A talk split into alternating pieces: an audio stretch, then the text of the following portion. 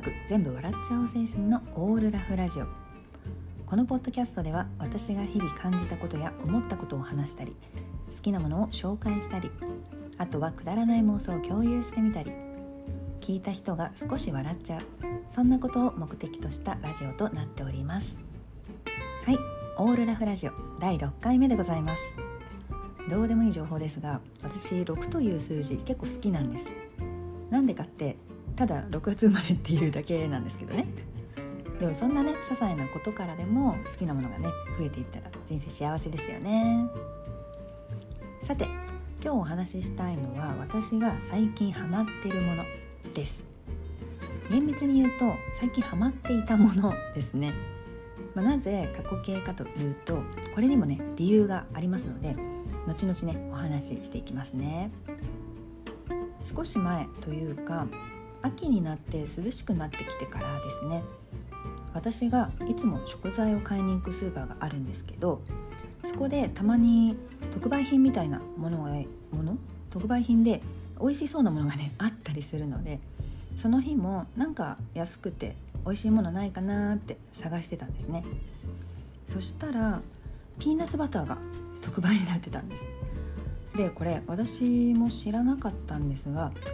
ンとかに塗ったりして食べるあのピーナッツのやつ、まあ、ピーナッツバターだったりピーナッツクリームだったりとかいろいろねあると思うんですけどあれってピーナッツバターとピーナッツクリームがあるんですって。皆さん知ってました？全部あのピーナッツバターだと私は思ってたんですよ。でどうやらグレイス調べによりますとピーナッツが90%以上含まれるものはピーナッツバター。ピーナッツが90%未満だとピーナッツクリームらしいんですよ。えーと、これ間違いしたら本当にごめんなさいね。あの私調べですので。なのでピーナッツがたくさん含まれてる方がいいなと思い特売になってたねピーナッツバターを手に取ったら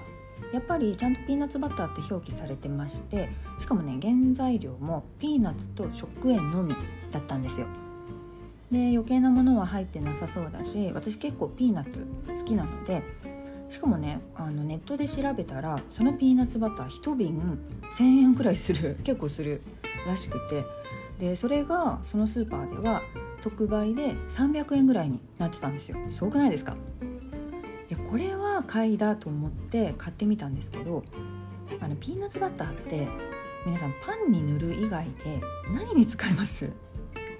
あの1瓶全部パンに使うのもなと思い少しねレシピを調べてみたんですよ。そしたらなんかあの担々麺とかに入れても美味しいよって出てきてそれで私もねそういえばあのバンコクで食べた美味しい担々麺あのバンコク行くたびに食べてたあの中華料理屋さんの担々麺があるんですけどそれにもねピーナッツバターみたいなのがすごくたくさん入ってて美味しかったなっていうのを思い出したんですよ。じゃあ、まあ、少し辛めのラーメンを作ってそれにピーナッツバターを入れて担々麺風にしてみようと思ったんです。で仕事帰りにたまたまね辛ラーメンっていうのを見つけてで辛ラーメンってあの名前は聞いたことあったしあの真っ赤なねパッケージも見たことはあったんですが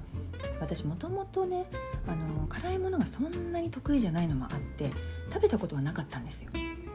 でも今回はピーナッツバターを使うしなんか豆乳とかもね入れても美味しいって書いてあったので多少辛くても大丈夫だろうと思い担々麺のベースとして辛ラーメンを初めて買ったんですよ。で家に帰って早速作ってみたんですがこれがめちゃくちゃ美味しくできちゃって。というか辛ラーメンってあの韓国の即席麺なんですよね確か。で韓国の即席麺って日本のものと全然違うんですね。びっくりしました。なんか麺が太めなのかな？日本のものよりもすごくねもちもちしていて美味しかったの。あと粉末スープ。辛さの素だと思うんですけどそれが結構辛いけどなんかお出汁も効いているのかめっちゃね美味しかったんですよ。でもちろんねピーナッツバターとあと今回豆乳がなかったので牛乳をね多めに入れたんですがそれもねすっごく合っちゃって。辛いのが苦手な私でもちゃんと辛さと美味しさの両方を楽しめる味にできたのでもう大満足でした。でちょうどねその時期結構冬並みに寒い日とかもあって温かいものとか辛いものをね食べるのにもねちょうどいい時期だったんですよ。でそこから韓国の即席麺に少しハマっちゃいまして。でお友達にもちょっとハマってるんだっていう話をしたらねその子が結構その韓国料理というか韓国の即席麺とかに結構詳しい子だったので辛ラーメンの他にのぐりラーメンを教えてくれたんですよ。で多分ね辛ラーメンと同じメーカーが作っている即席麺なんですけど辛ラーメンより麺がさらに太めで火薬がね結構大きいんですよ。のぐりラーメン。だからお湯でしばらく煮込んでいるうちにどんどんどんどんね具が大きくなっていくんですよ。おおおおみたいな。中でもあのー、わかめ多分わかめなんですけどわかめみたいなやつが私は結構お気に入りで大きいしねなんかねすごく一番ねだしっぽい味がするしですごいね良かったです。あと辛ラーメンとは少し違って海鮮っぽい味がかなりします。それがねまた美味しいんですよね。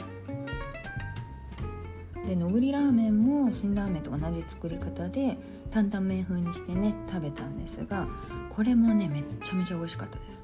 ちょっとですねそのままだとやっぱりね私にとっては辛すぎてちょっと食べれなかったんですけど担々麺風にするとねちょうどよかったです。麺がね本当にもっちもちで海鮮のお出汁が効いてて具材も大きくてね超おすすめです。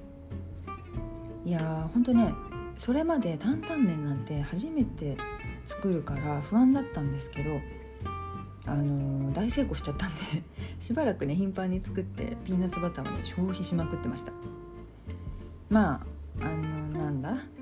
どのくらいピーナッツバターをね消費していたかと言いますとえー、っとですね1週間で1瓶消費してました。いやあのあのね美味しかったの。美味しかったんですよ。あの担々麺に入れて食べてたしそれに普通にパンにも塗って食べたりもしてましたしほら食後のデザートに少し甘いものとか食べたくなるじゃないですか。そういう時にピーナッツバターをパンに塗ってね食べたりしてたんですよ。それだけですよ、まただその1週間にね1瓶消費してたしえー、っと毎週買いに行ってたんですよね。いやまあだからハマってたの。見事にハマってたんですよピーナッツバターに。そうそうなんです。あのピーナッツバターが美味しくて毎週買いに行き結果、えー、5回ほど補充いたしました。はい。でもでもね一応理由もあるんだよ。ピーナッツバターが特売だったって話がここにつながるんですがなんで安くなっていたかっていうと賞味期限が近かったからなんですよ。本来2年ぐらいある賞味期限が1ヶ月後とかに迫っていたので安くして売り出してたみたいな感じなんですよ。でまあなんとも見事にはまってしまい毎週ピーナッツバターを補修補充していたんですがやはりね、まあ、その時、まあ、お別れの時が来てしまったんですよ。まあね5回もね補充に買いに走ってたら1ヶ月後だった賞味期限なんてね来てしまうんですよ。まあまあ、なのでこの前ねもうないかなーなんて思いながらスーパーに行ったらやっぱりもうピーナッツバター売ってなくて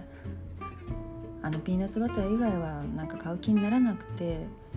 かといってね特売だったものをネットで探し出して定価で買うほどの熱意もなくてまあピーナッツバターもねあまり食べ過ぎると少し栄養とかがね偏っちゃうような気もしたので結局それ以上はまあ買うこともなく、えー、ピーナッツバターが切れたことにより私の中での担々麺ブームも終わりを遂げた終わりを告げたということでした。はい。いや美味しかったなあの担々麺。本当にハマってたんですよ。またいつかねあのピーナッツバターにどこかで出会いたいものです。もちろん特売で。はい特売で買いたいと思ってます。はい今日のお話はここまでです。最後にねお知らせを少しさせていただきます。このオールラフラジオを聞いている皆さんからの感想や私グレースに対する質問リクエストなど随時募集しております。ラジオの説明欄に Google フォームの URL を載せていますのでそちらからお気軽にお送りください。是非ね皆さんとコミュニケーションを取りながらこのラジオを作っていけたらと思いますのであの何でも意見送っていただければと思います。送っていただいたら本当に泣いて喜びますので是非よろしくお願いいたします。また Twitter のアカウントもありまして主にエピソード更新のお知らせをしていますのでぜひフォローして楽しみに待っててください。オールラフラジオは毎週土曜日夜20時に Apple Podcast と Spotify でラジオ配信しています。ツイッターでね感想をつぶやいてくださる方は「ハッシュタグカタカナでオールラフラジオ」をつけてくださると私も見つけてリアクションできるかと思います。もうね見つけたらまたね泣いて喜びますのでぜひぜひよろしくお願いいたします。それでは今日も最後まで聞いてくださりありがとうございます。また次のエピソードでお会いしましょう。バイ